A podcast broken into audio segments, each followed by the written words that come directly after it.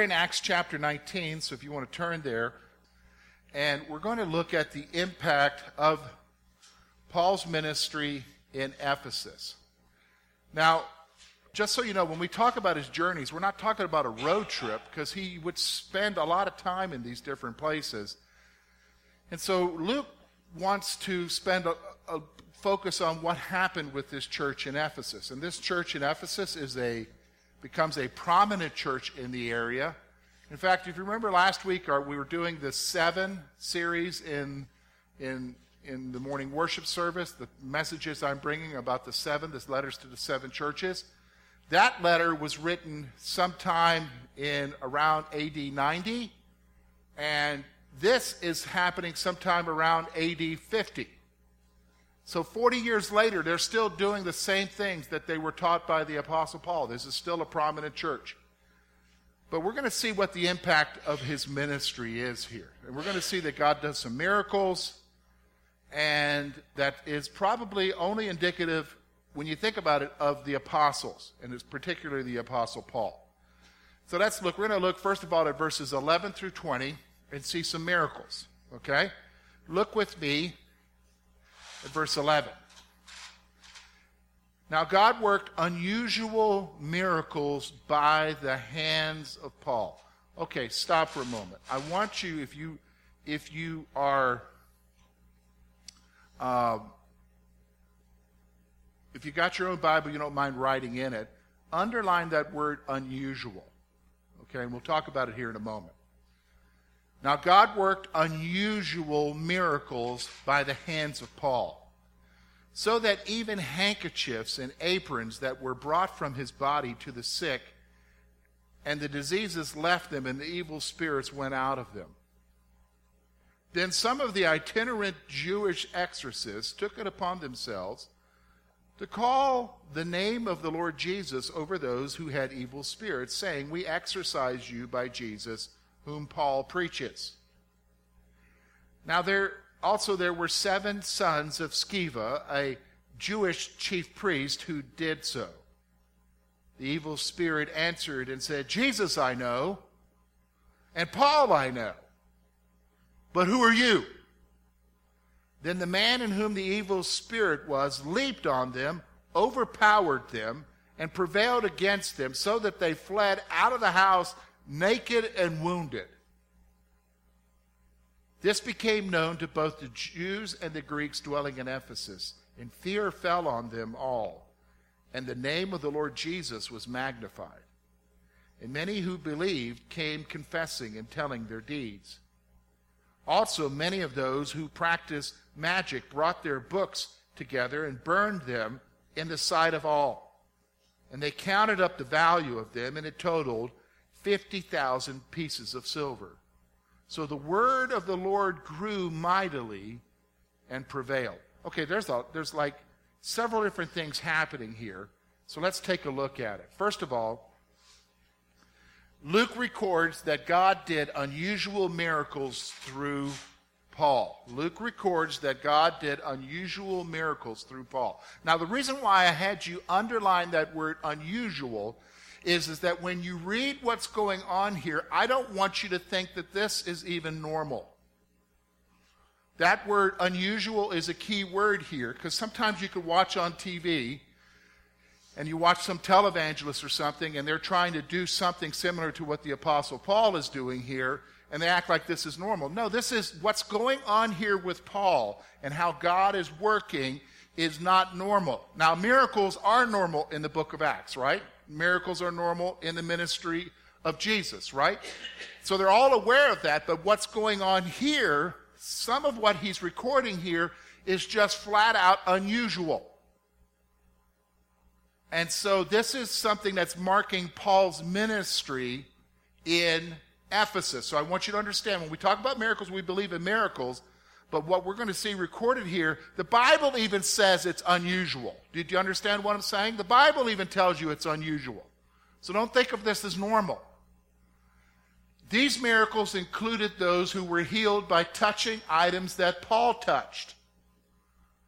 That's unusual, isn't it? So maybe an apron that Paul wore, because remember, he's a tent maker. He's a leather worker. Leather workers wore, wore an apron, so maybe somebody took an apron that Paul had worn and took it to somebody who was sick and the sickness left him. Or maybe a handkerchief. Some of you guys walk around with handkerchiefs or, or, or, or, whatever in your pocket, and maybe he had a handkerchief and that was taken to somebody and an evil spirit left him. That's just unusual. Do you understand what I'm saying? So we're seeing here that miracles were, were occurring just simply by Paul's interaction with items. Now, I'm going to stop for a moment. We've seen this happen once before. Remember in Jerusalem, it records in the book of Acts that when Peter would pass by and his shadow fell on somebody, they were healed. Folks, this is only recorded in the book of Acts as happening with one type of person. Who is it? An apostle. That's right, Brad. An apostle. Do you understand? This is unusual. This is God doing unusual miracles, okay? Unusual miracles. Now, because of the impact of Paul's ministry, now Paul's having a great impact of ministry here. Because of the impact of Paul's ministry, the Jewish exorcists began to use Jesus' name. All right, let me just stop for a moment. The concept of demons and demon possession is not just a concept that Christians have. All right, so let me just stop for a moment. All cultures, all religions throughout the world recognize that there is a phenomenon that does happen where people do become possessed by something, what we would call a demon or an evil spirit. Do you understand? So when you look, especially the ancients, when you look back, they all had their own types of exorcists. Okay? So, for instance, remember when Jesus, when they said that Jesus was casting out demons by, by Beelzebub? Jesus put it back on them. Well, who then are your own sons casting them out by? Because, you know what I'm saying? Because the Jews would cast out demons as well. So, the point is, is what I want you to see here is, is that, of course, there's a Jewish community in Ephesus. They have these exorcists they begin to see the power of Paul and what's happening, these unusual things with him, and they know that it's happening through the name of Jesus, because notice what the passage says. Paul, who Jesus, whom Paul preached, okay, they're they're begin to use the name of Jesus in their exorcisms. In fact, he's going to give us an illustration of that now. Luke points to the story of the seven sons of Sceva. Sceva is a Jewish high priest. And he has seven sons. So Luke points to the story of the seven sons of Sceva who did this with an evil spirit. Now, this story, can I be honest with you? Why, why do you think this story is included? Let me ask you before I tell you why I think it's included. Why do you think this story is included in the account of Acts?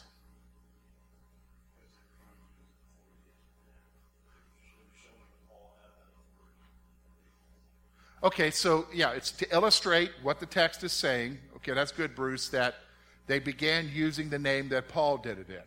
Okay, because they didn't have that authority. They weren't having the same success, so they were using they were using Jesus' name. Okay.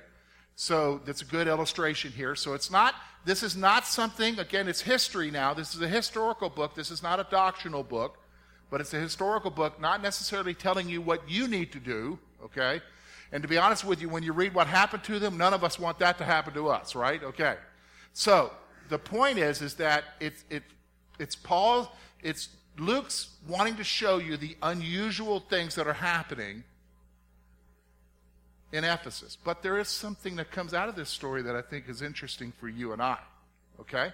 Something that's interesting for you and I. So he points to the story of the seven sons. So they go in, and they, they want to cast out this demon in the name of Jesus, whom Paul preached. Now, the demon stated that he knows Jesus, or he knows Jesus by experience. Now, here's the difficulty with our English translation.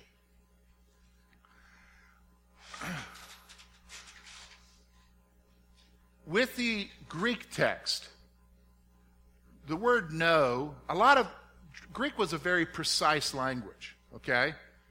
And so for them, when they used the word, when they had a word that we translate know, it had a specific meaning. So the word there, I want you to recognize that the word there that it used, that when the Spirit says, Jesus I know, that's one Greek word for know.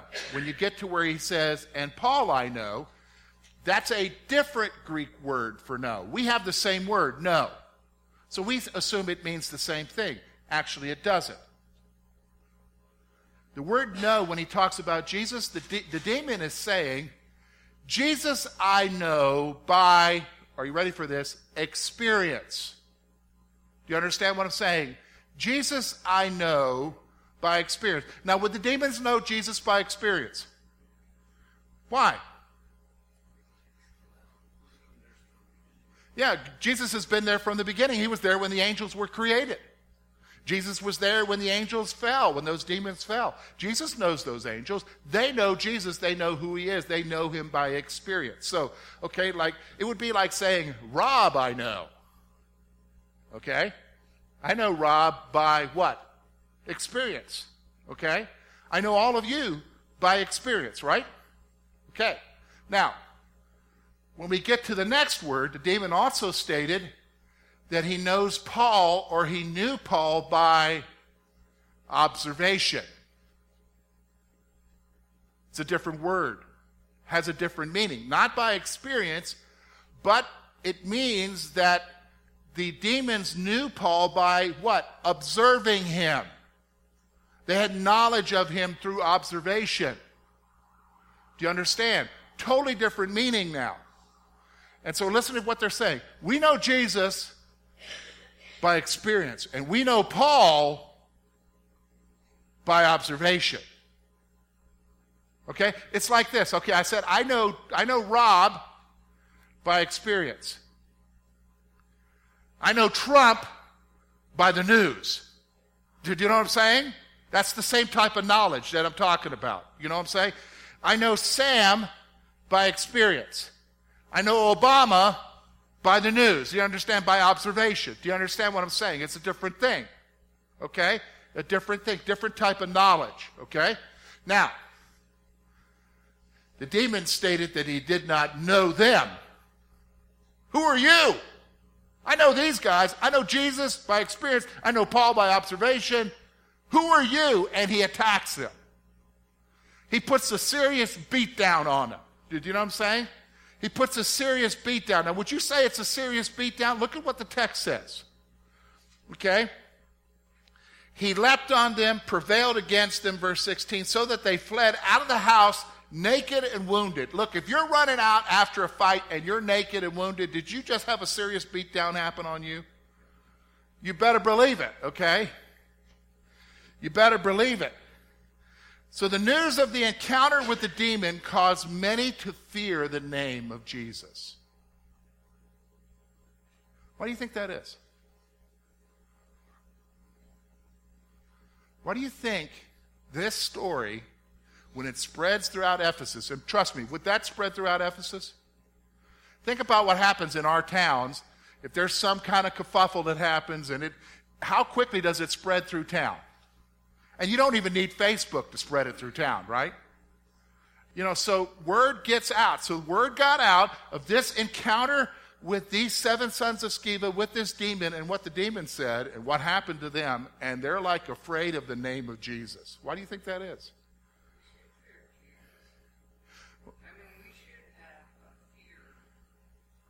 Okay. You, yep, you're right, Cindy. We should have a fear, but I want you, but we're talking about not everybody in Ephesus is a Christian, right? So what we're saying is among the Jews and the Gentiles, they feared the name of Jesus. Why? Why do you think that is, Tim?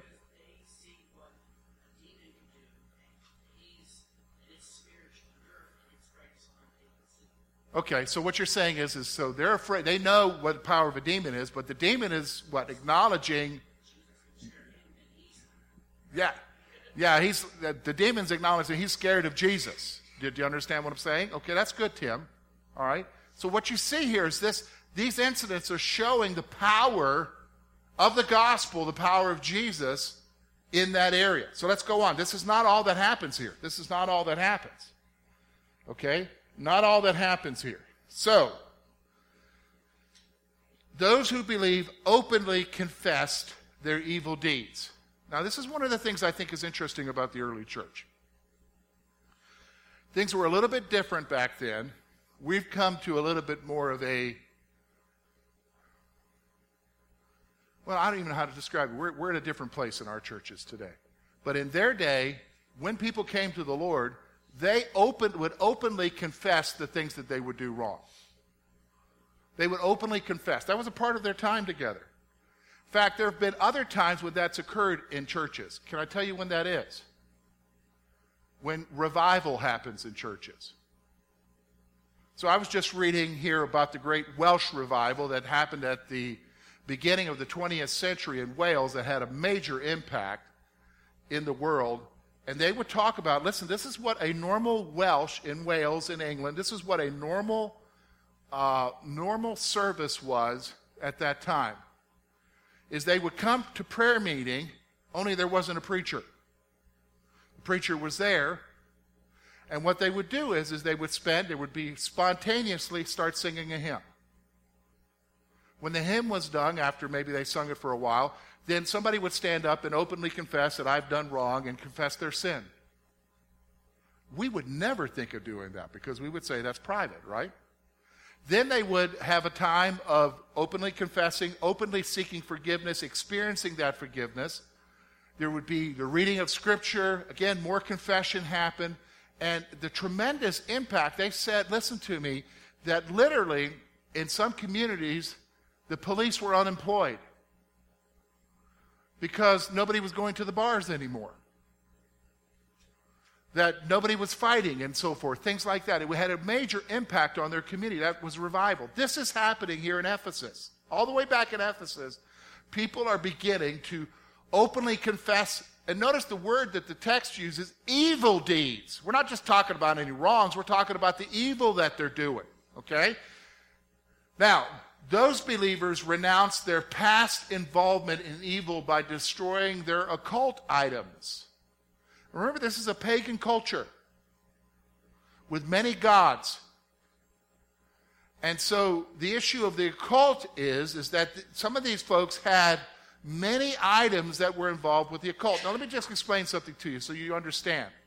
The occult is not just simply, although it can be, involved in the worship of Satan. We like to categorize everything in simplistic terms in the church, and we like to say that it's the issue is the worship of Satan with the occult. We're wrong on that. The issue of the occult, although the symbols may be demonic and the symbols may be satanic, the issue isn't the issue of worshiping Satan. It is the worship of something, but can I tell you what it is? It's the worship of power. Power over people.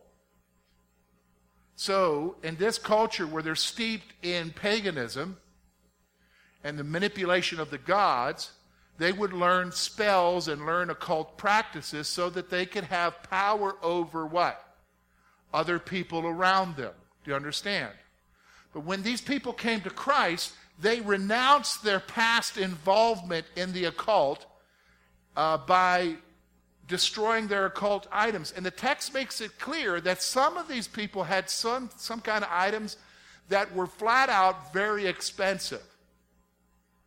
Like lots of money was invested in the occult in these in some of their practices, so so that because of Jesus coming into their lives, they walked away from it. Do you understand what I'm saying? And they and they burned it. They got rid of it because they were leaving that old life what behind them. Do you understand? We don't see that very much anymore, do we? Where we see people making that kind of turn in their life where they walk away. Do you understand? Where they walk away. Now, Luke records that the impact of the word of the Lord grew and overcame. Grew and overcame. If you look at verse 20, I think the word there in the New King James is prevailed. That it grew mightily and prevailed. The impact of the God's word was it grew mightily and prevailed or, or overcame. All right? Now, look with me now at verses 21 and 22.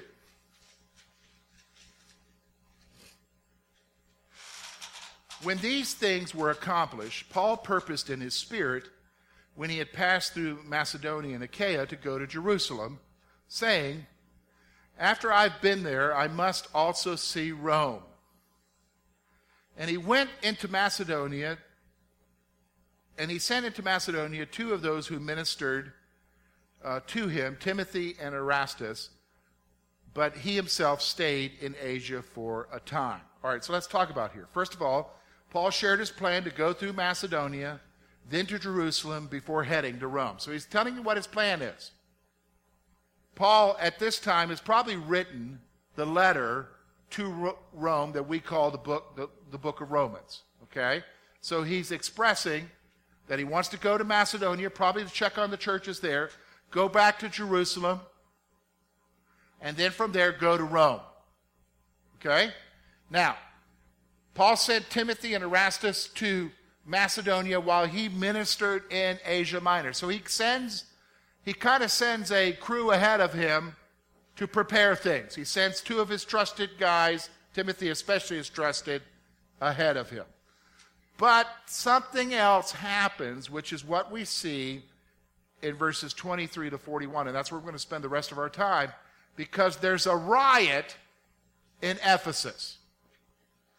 And the Jews didn't start this riot, okay? This is an interesting riot because it's not the Jews who started it.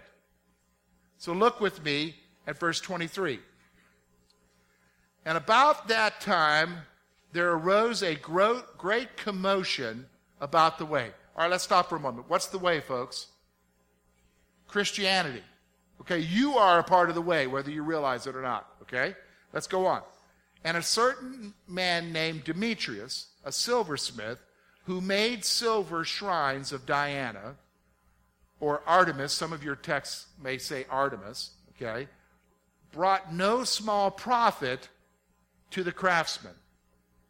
And he called them together with workers of similar occupation and said, Men, you who know you know that we have our prosperity by this trade. Moreover, you see and hear that not only in Ephesus, but throughout all Asia, this Paul has persuaded and turned away many people, saying, There are no gods which are made with hands. So not only is this trade of ours in danger of falling into disrepute, but also the temple of the great goddess Diana may be despised and her magnificence destroyed, whom all Asia and the world worship.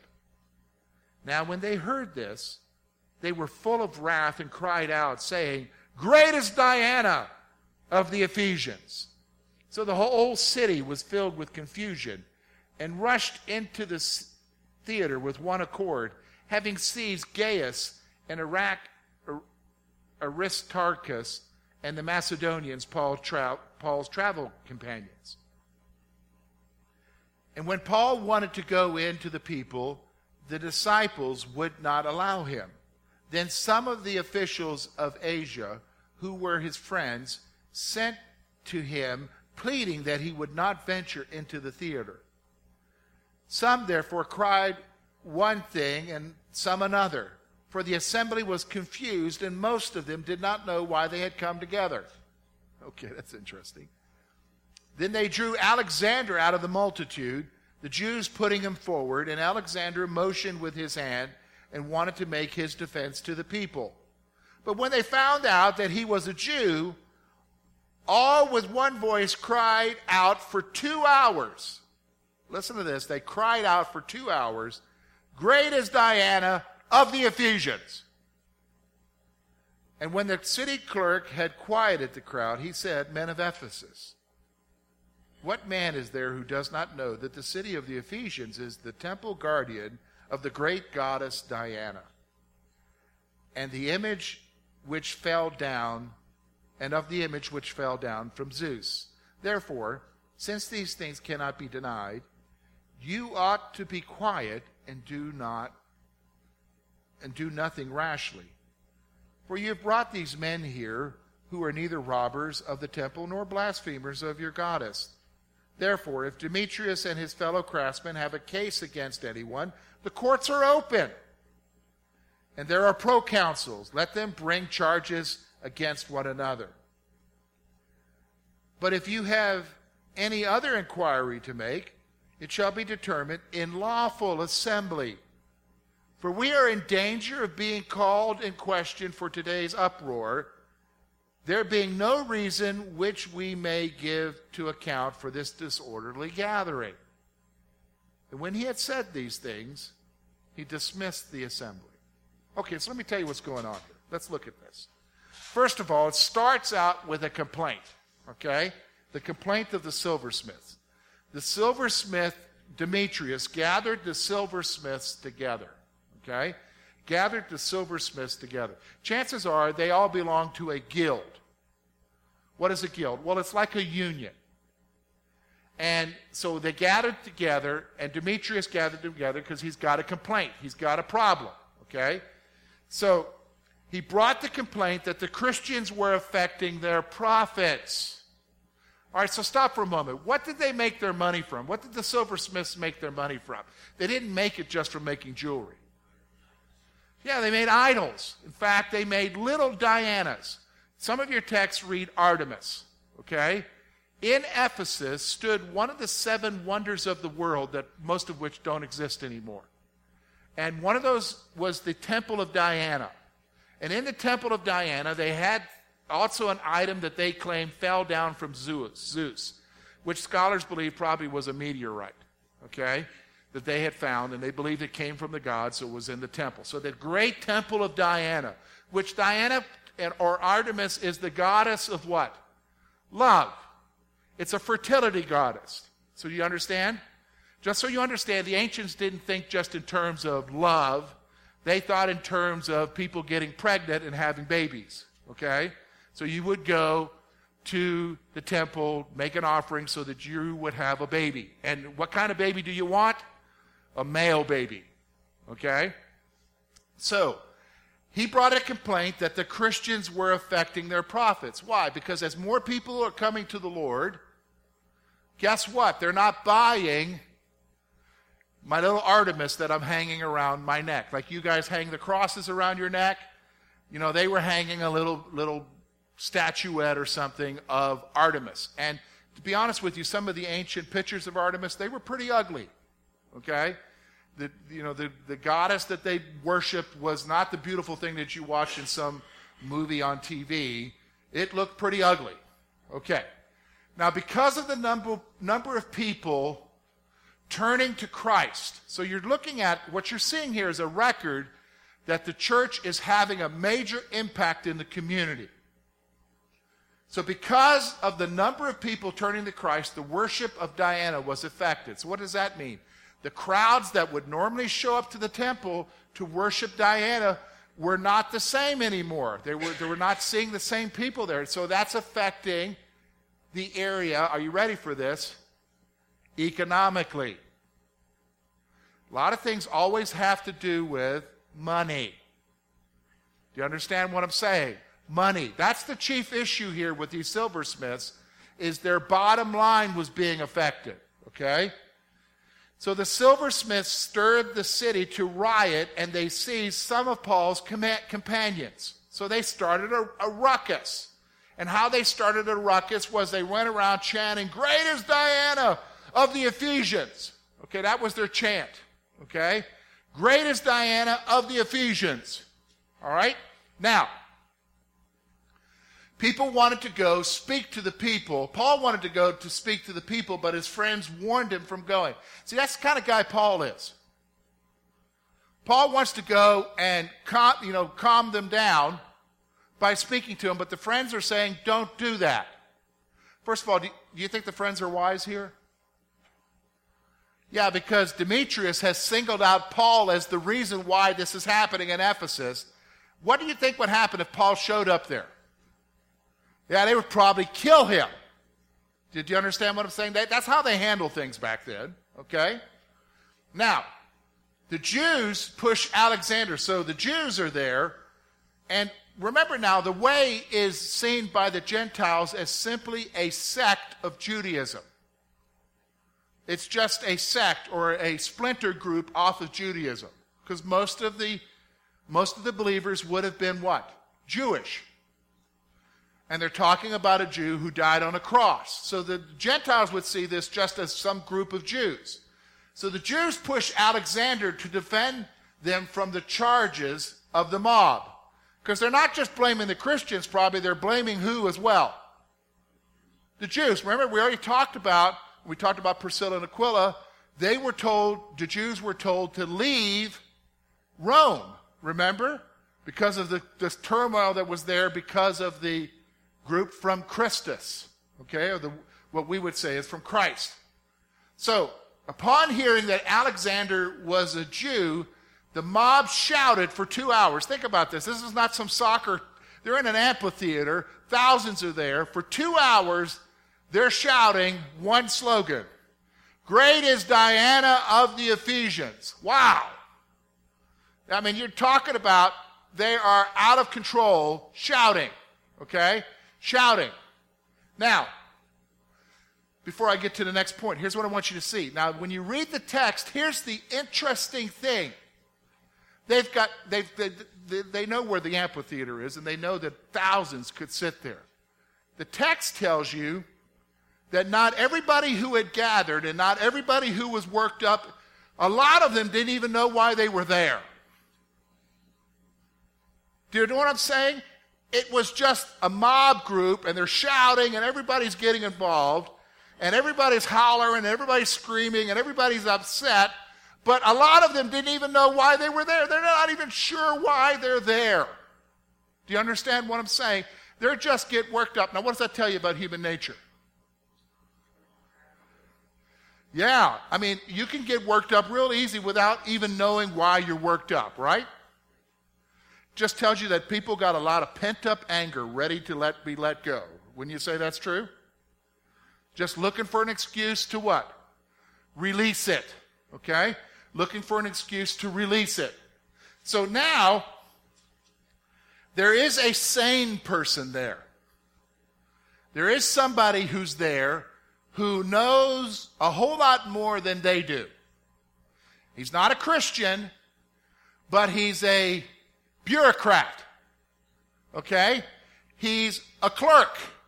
The city clerk addressed the mob to calm them down. So the city clerk gets up. Probably everybody knows who he is because they probably have to come and do some kind of business with him. Like if you live here in Curwensville, if you had to do any kind of whatever, as far as getting a permit or something, and you go to the to the uh, borough office there, you probably know who the city clerk is in town here. Do you understand it? And and you because you it's the same person and you deal with the same person. So probably the city knows who the city clerk is, and he gets up and he calms the group down. He tries to calm them down. He pointed out that their assembly was illegal and would draw the anger of Rome. Okay, so let me just tell you something. They are a Roman city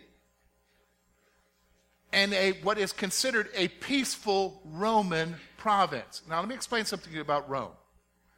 Rome pretty much was top down. They granted a lot of authority to the local level as long as there was what? Peace in the community.